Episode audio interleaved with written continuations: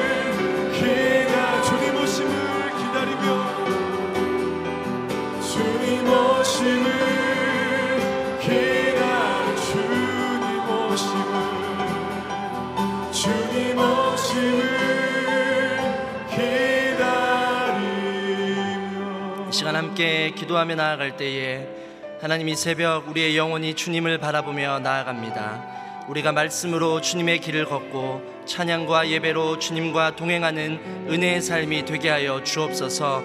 말씀을 바라보며 나아갑니다. 진리의 하나님, 소망의 하나님, 이 시간 주의 말씀으로 임하여 주옵소서. 하나님의 말씀을 통해 우리가 믿음으로 더욱 세워지게 하여 주옵소서. 함께 기도하겠습니다. 하나님의 귀한 사랑과 은혜에 감사드립니다. 이 새벽에 저희를 주께서 불러주시고 말씀을 기대하며 성령을 의지하며 나아갑니다. 주께서 친히 역사하여 주시고 믿음으로 나아가도록 도와주시며 주님의 평안과 영적인 소망과 은혜로 충만하도록 인도하여 주옵소서 우리의 영혼이 주님의 보좌를 향하여 전심으로 예배하며 나아갈 때에 이 시간 주의 은혜로 임하여 주옵소서 말씀을 전하시는 목사님을 붙잡아 주시고 진리의 말씀이 선포될 때에 그 말씀을 통해 우리를 믿음으로 더욱 견고하게 세워 주옵소서. 하나님의 말씀을 통하여 우리가 새롭게 되는 은혜가 있게 하여 주옵소서. 사랑하는 주님 오늘도 저희를 깨워 주시고 주님 앞으로 인도하여 주심에 감사드립니다. 하나님을 만나고 하나님의 음성을 듣게 하시며 그 은혜를 통하여 영광의 주님을 바라보게 하여 주옵소서 주의 말씀과 성령으로 충만하게 임하여 주옵소서 감사를 드리며 살아계신 예수 그리스도의 이름으로 기도드립니다. 아멘. 오늘 우리에게 주신 하나님의 말씀은 시편 120편 1절에서 7절 말씀입니다. 시편 120편 1절에서 7절 말씀입니다. 저와 여러분이 한 절씩 교독하겠습니다. 내가 고난 가운데 여호와께 부르짖었더니 그분께서 들어주셨습니다. 오 여호와여 거짓말하는 입술과 속이는 혀에서 내 영혼을 구하소서. 오 속이는 혀야 주께서 무엇으로 다하시며 무엇으로 내게 행하시겠느냐? 용사들의 예리한 화살로 로뎀나무 숯불로 하시리라. 내가 메색에 살고 계달의 장막에 있으니 내게도 재앙이 있으리라. 내 영혼이 평화를 싫어하는 사람들과 함께 오랫동안 살았습니다. 함께 읽겠습니다. 나는 평화를 원하나 내가 말할 때 그들은 싸우려 하는구나. 아멘. 거짓과 다툼의 땅에서도 동행할 진리의 하나님이라는 제목으로 이상준 목사님 말씀 전해 주시겠습니다.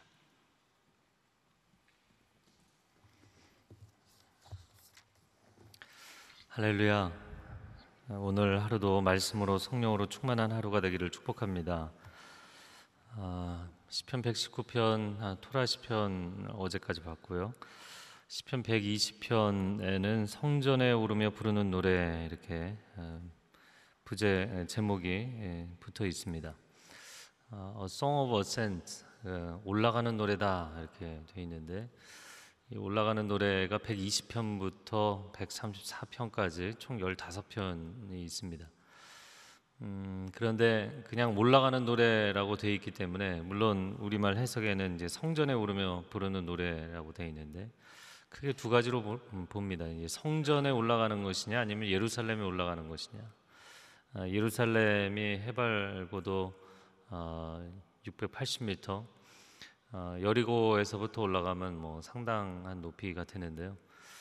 아, 그래서 이제 성전에 올라가는 노래면 성전 임내송이 되는 것이고 이 예루살렘에 올라가는 노래면 예루살렘 순례자들이 부르는 노래다 이렇게 봅니다. 아, 오늘 본문의 1절 말씀 같이 읽어보겠습니다. 내가 고난 가운데 여호와께 부르짖었더니 그분께서 들어 주셨습니다. 우리의 부르짖음을 하나님께서 들으시는 줄로 믿습니다. 시편 120편의 저자가 누구인지는 모르겠지만 그 고난 가운데 하나님 앞에 부르짖었는데 예, 하나님께서 어, 응답하셨다. 하나님께서 해결해 주셨다. 이런 적극적인 표현은 아니지만 하나님이 들어주셨다 이렇게 표현이 되어 있습니다. 아, 그러면 하나님께서 들어주시는 것이 왜 중요한가? 출애굽기 3장 7절 말씀에 여호와께서 이르시되 내가 애굽에 있는 내 백성의 고통을 분명히 보고 그들이 그들의 감독자로 말미암아 부르짖음을 들었다. 어, 애굽에서 히브리 민족이 400년, 430년 동안 머무는 가운데 그 노예 생활의 아픔으로 인하여 하나님 앞에 부르짖었더니 하나님 들으셨다. 아, 그래서 보내주신 지도자가 모세였죠. 그리고 사사시대 400년의 그 영적인 침체기를 겪으면서 하나님께서 한 여인의 간구를 들어주셔서 어, 태어난 아이가 사무엘이죠. 이 셔무엘 하나님이 들으셨다라는 뜻이죠. 네, 나의 탄원이 하나님께 들림바 되었다라는 것은 하나님께 상달되었다. 아, 이것이 중요한 것은 이제는 하나님께서 개입하시고 이제는 하나님께서 어, 나서서 처리하시고 심판하실 것이다. 이런 의미를 갖고 있기 때문입니다. 자, 그러면 그가 어떠한 기도의 내용으로 부르짖었는가? 2절 말씀 같이 읽겠습니다. 오 여호와여 거짓말하는 입술과 속이는 혀에서 내 영혼을 구원하소서. 거짓말하는 입술과 속이는 혀는 뭐 동의어죠. 같은 표현입니다. 잠언 12장 22절 말씀에 거짓 입술은 여호와께 미움을 받는다 이렇게 되어 있습니다. 하나님은 진리의 아버지이신 줄로 믿습니다.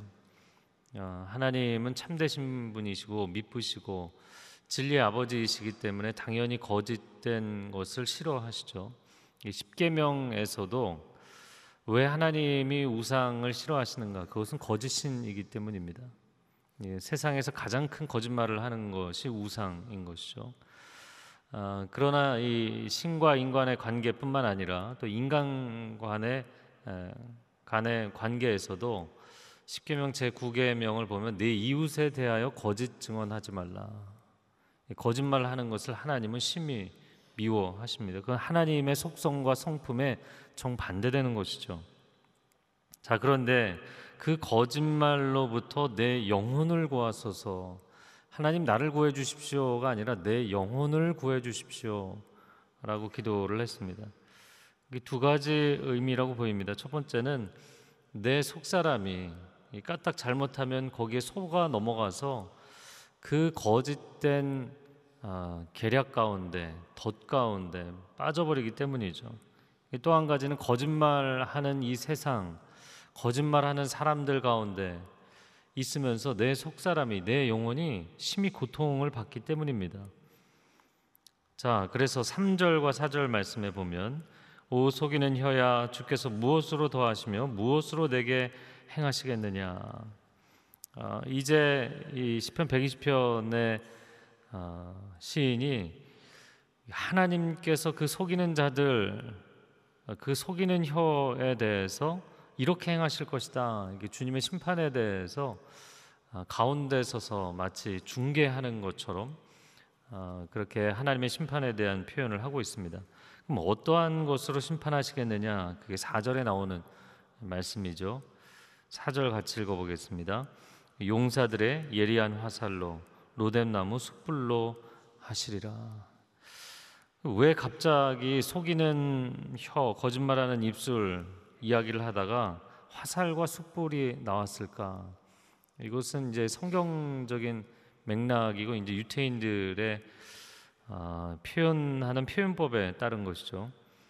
어, 첫 번째는 화살이고 두 번째는 숯불입니다. 시편 64편 3절에 그들이 칼같이 자기 혀를 연마하며 화살같이 독한 말로 겨눈다.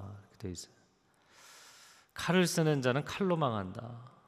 이 새치혀를 놀려서 결국에는 그 혀의 권세 때문에 어, 너도 동일하게 화살을 맞게 될 것이다. 아, 말로 사람들의 가슴에 화살들을 쏘아댔기 때문에 너도 동일하게 용사의 화살들을 맞게 될 것이다. 아, 이런 이야기인 것이죠. 아, 두 번째는 숯불입니다. 잠언 26장 21절 말씀에 숯불 위에 수출을 더하는 것과 타는 불에 나무를 더하는 것 같이 다툼을 좋아하는 자는 시비를 일으키느니라. 뭐 끊임없이 이게 타는 거죠. 계속해서 타오르는 것처럼 이 불이 꺼지지가 않는다. 어, 단순히 그냥 뭐 시비가 생겨서 어려움이 생겨서가 아니라 싸우는 것 자체를 좋아하기 때문에 싸움을 거는 사람에 대한 표현입니다. 그래서 4절 말씀해 보면 로뎀나무 숯불이다 이렇게 되어 있는데 이 로뎀나무는 이 불이 붙으면 굉장히 오랫동안 불이 꺼지지 않고 계속해서 타오른다고 합니다. 그래서 말로 사람들의 속을 시커멓게 태웠기 때문에 아, 이제 잘 꺼지지 않는 이 로뎀나무 숯불처럼 너의 인생에도 불이 붙어서 계속 타오르게 될 것이다. 아, 자신이 저지른 죄로 인하여서 그 죄가 부메랑이 되어서 돌아오게 될 것이다. 아, 여러분 우리의 입술을 축복의 권세로 사용하는 하루가 되기를 축복합니다. 이 세상이 선한 말과 악한 말이 있으면 선한 말보다는 악한 말이 훨씬 더 세기 때문에 말을 세게 해야만 내가 원하는 것이 이루어지는 아, 그런 흐름, 그런 문화, 그런 분위기가 형성이 되는 경우가 많습니다. 아, 그러나 하나님께서는 우리에게 선으로 악을 이기라 말씀하시는 줄로 믿습니다. 근데 선으로 악을 이기려면 악으로 선을 두렵게 하고 압도하는 것보다 10배 이상 노력을 해야 돼요. 아, 그러나 하나님은 그 길을 원하시고 그 길이 더 영속적이고 그 길이 경, 결국엔 궁극적으로 승리할 것이라 말씀하시는 것이죠. 자, 그 다음에 5절 말씀의 표현도 좀 독특합니다. 5절을 같이 읽어보겠습니다. 시작. 내가 메색에 살고 계달의 장막에 있으니 내게도 재앙이 있으리라. 아, 그 내게도 재앙이 있으리라 이렇게 번역을 했는데요. 내게 재앙이 있으리라가 아니라 왜 내게도 재앙이 있으리라 이렇게 번역을 했을까? 개혁 성경에는 내게 화로다 이렇게 돼 있어요. 도자를 붙인 것은 이제 앞부분에 어, 그 거짓된 입술과 혀에 대해서 하나님의 징계가 있는 것처럼 나에게도 이런 화가 있다. 이런 그 문맥에서 도자를 붙인 것 같아요. 아, 그런데 뭐 해석하기 나름이기 때문에 도자를 넣을 수도 있고 뺄 수도 있다고 생각이 됩니다. 자, 그러면 여기서 왜 매색과 계달이 나왔는가? 이 매색은 여러분 기억이 나실지 모르겠지만 창세기 10장 2절에 야벳의 아들의 이름입니다. 예, 야벳이 이제 유럽 지역을 이제 땅으로 나중에 유업으로 받게 되는데 아, 이 유럽 중에서도 동쪽이죠. 어, 소아시아 지역입니다. 이 소아시아 지역의 넓은 땅 부유한 지역입니다. 그러나 여기서는 부정적인 의미로 사용이 되었고요. 그리고 계달의 장막, 이 계달의 장막이라는 표현은 뭐 성경에 자주 나옵니다. 창세기 25장 13절에 이스마엘의 아들의 이름인데 아라비아 반도에서 거주하는 족속입니다. 자, 그러면 이 아라비아 반도에서 거주하는 이 호전적인 민족 게달 그리고 저 멀리 북방에 있는 메색 왜 그들 가운데 자신이 거처하고 있다고 이야기를 했는가?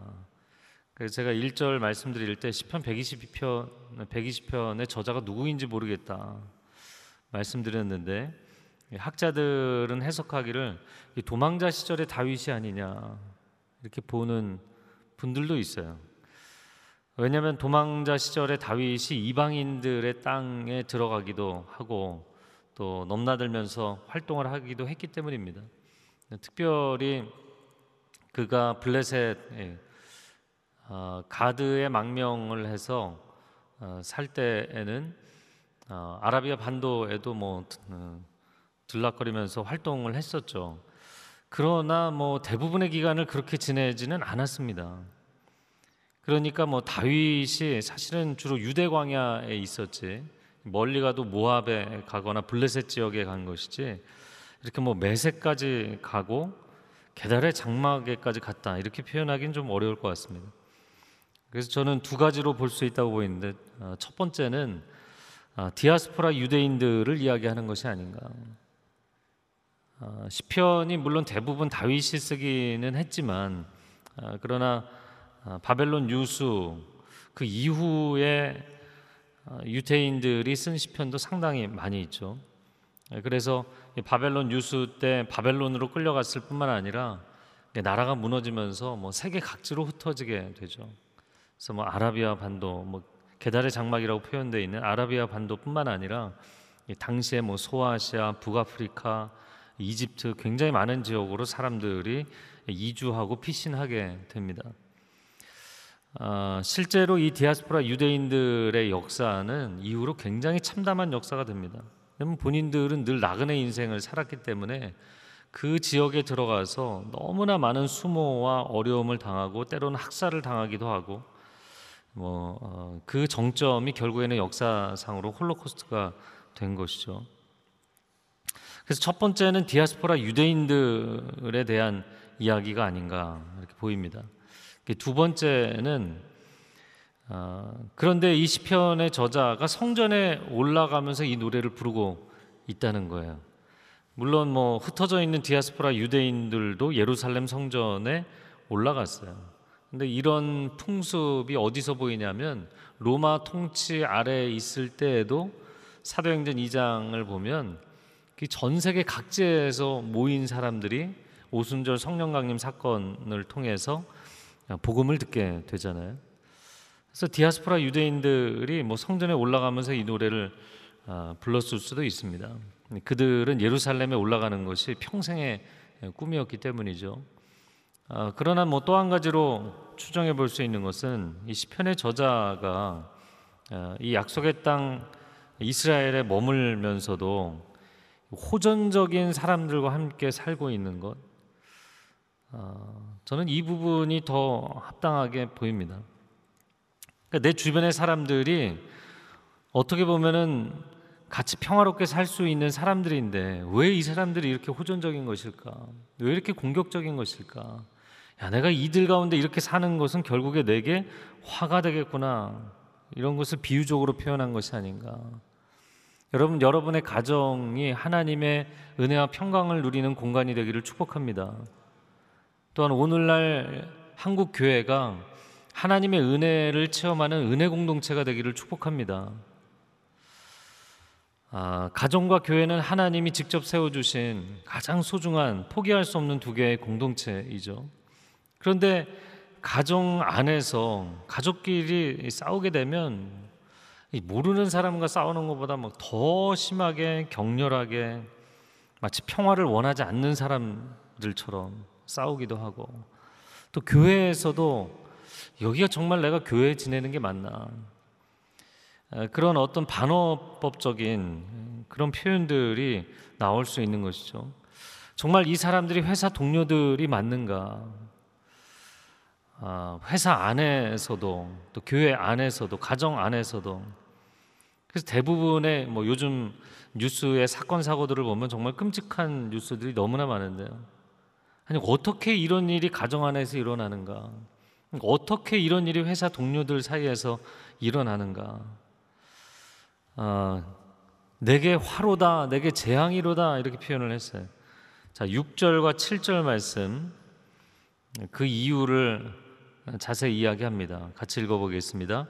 내 영혼이 평화를 싫어하는 사람들과 함께 오랫동안 살았습니다. 나는 평화를 원하나 내가 말할 때 그들은 싸우려 하는구나. 늘 다툼과 갈등을 일으키는 사람들, 거짓과 음모로 뒤에서 다른 일을 꾸미는 사람들, 아, 그 평화를 싫어하는 사람들과 내가 너무나 오랫동안 함께 있었다. 이런 표현을 씁니다. 제가 어제 20편 묵상을 하면서 아니 지금 성전 임례송이잖아요. 그 성전 임례송을 부르면서 왜 이런 노래를 불렀을까? 대부분의 시편들은 처음에는 자기 인생의 어려움을 이야기해도 마지막에는 아 하나님 나를 건져 주셔서 감사합니다 할렐루야 그렇게 끝나거든요. 근데 몇 개의 시편이 이렇게 갈등의 클라이맥스 정점에서 그냥 엔딩을 해버려요. 그래서 야 이 시편이 참 애매하다 그런 생각을 했습니다. 그런데 아, 그가 메섹과 게달의 장막이라는 표현을 썼는데 예루살렘 성전에서는 양 끝으로 먼 거잖아요. 그러니까 메섹과 게달과 예루살렘 그 성전은 극과 극이죠. 내가 하나님 앞에 나와서 예배드리는 그 자리는 너무나 평화롭고 은혜로운 자리이지만 내 삶의 자리는 메색과 게달인 거예요. 막 지옥 같은 거예요. 전쟁터 같은 거예요. 근데 저는 이 사람을 보면서 아니 성전 임내송으로 무슨 이런 노래를 부르다가 여기서 중간에 갑자기 끝나는 것처럼 끝나는가 그렇게 보면서 야 이런 한숨과 고통과 억울함을 쏟아놓으면서라도 성전에 올라가는 것이 하나님 보시기에 선한 것이다. 만약에 그가 자기 안에 있는 이런 고통의 문제를 사람들과 멱살 잡고 싸우면서 앉아서 술 마시면서 이거 푼다고 하면 결국에 그의 인생에 이 문제가 풀리겠습니까? 하나님 앞에 쏟아놓는 것, 자기 중심 안에 있는 이 고통을 성전에 올라가면서 물론 내가 세상 등지고 올라가지만 이게 너무나 헤비한 거예요. 너무나 무거운 거예요. 내 영혼을 잡아당기는 거예요. 내가 이러다가 화를 당하지. 이런 생각이 들 정도로 고통스러운 거예요. 근데 그것을 하나님 앞에 쏟아놓는 것을 하나님 기뻐하십니다.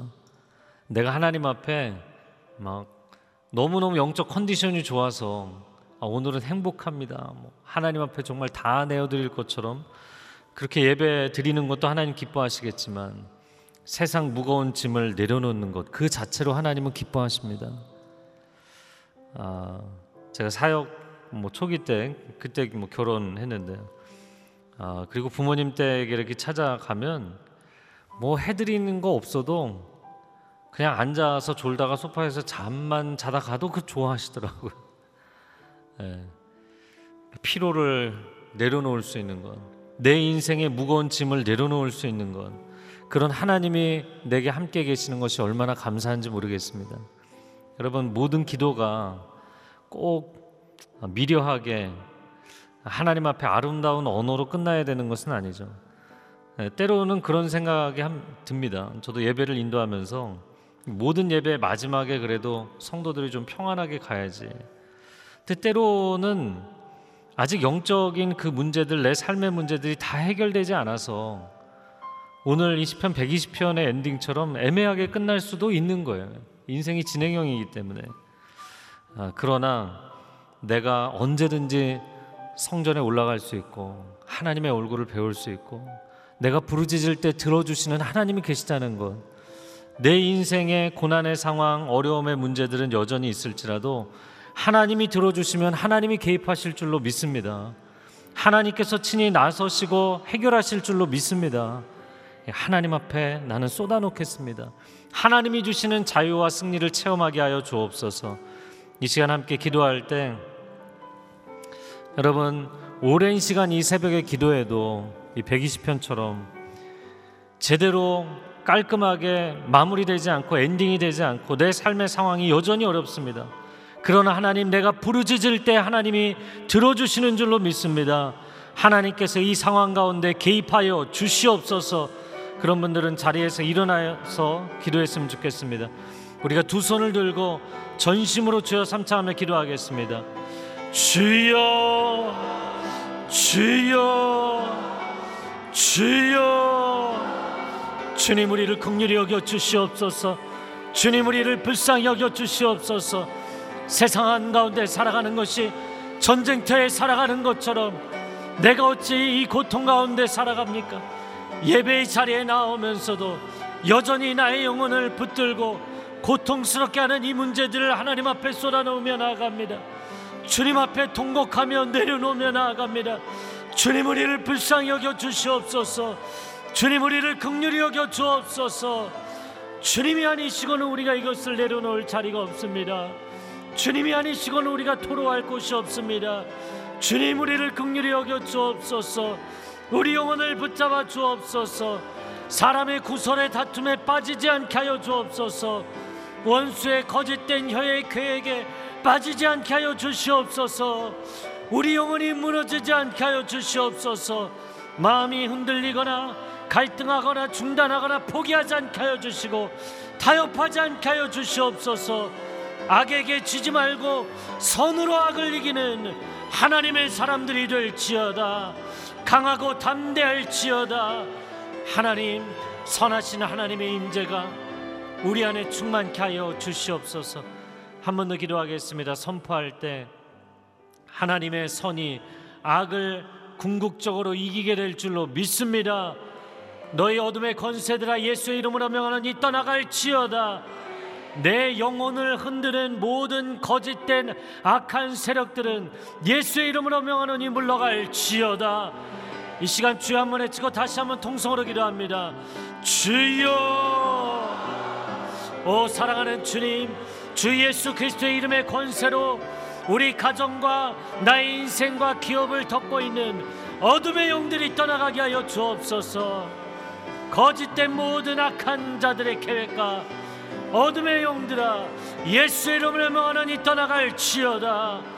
하나님의 자녀는 하나님이 붙드시며 하나님께서 동행하시며 하나님께서 승리케 하시는 줄로 믿습니다. 주여 우리와 함께하여 주옵소서. 주여 우리와 동행하여 주옵소서. 사망의 음침한 골짜기에서 건져 주옵소서. 악인들의 모든 거짓에서 건져 주옵소서 할렐루야 할렐루야 하나님. 하나님이 동행하시면 하나님이 함께 하시면 원수가 떠나가게 될 줄로 믿습니다. 거룩한 하나님의 임재 가운데 살게 하여 주옵소서. 하나님의 거룩한 임재 가운데 승리하는 하나님의 백성들 되게 하여 주시옵소서.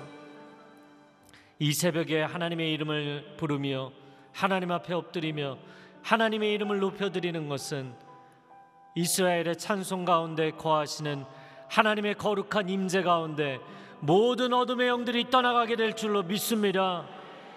내가 싸워 이기는 것이 아닙니다. 내가 싸워 이기려고 하면 너무 몸에 힘이 들어가고 영혼이 지치고 탈진될 수밖에 없습니다. 그러나 하나님이 나서서 싸워 이기시는 싸움이라면 오 하나님 하나님의 승리를 신뢰하고 믿음으로 선포하며 나아가는 하루가 되게 하여 주옵소서.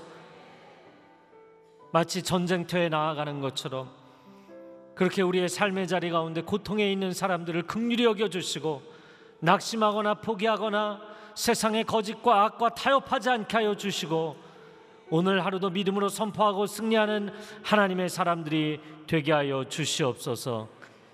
이제는 우리 주 예수 그리스도의 은혜와 하나님 아버지의 극진하신 사랑과 성령의 교통하심이 오늘 하나님의 승리를 신뢰하고 확신하며 나아가는 귀한 하나님의 백성들 위해 소중한 가정과 자녀들과 일터 위에 한국 교회 위에 이 나라 이 민족 위에 그리고 땅 끝에서 귀한 복음 증거하는 선교사님들 가정 위에 이제로부터 영원토록 함께하여 주시기를 간절히 축원하옵나이다. 아멘.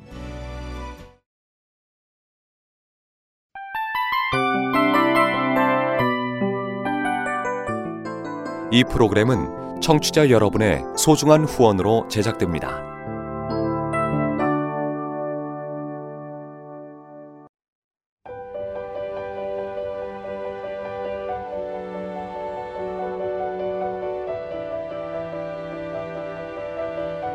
세상에는 수많은 교회들이 있지만 더 깊이 있는 말씀 강해를 찾기 위해 크기로만 교회를 선정하지 않습니다.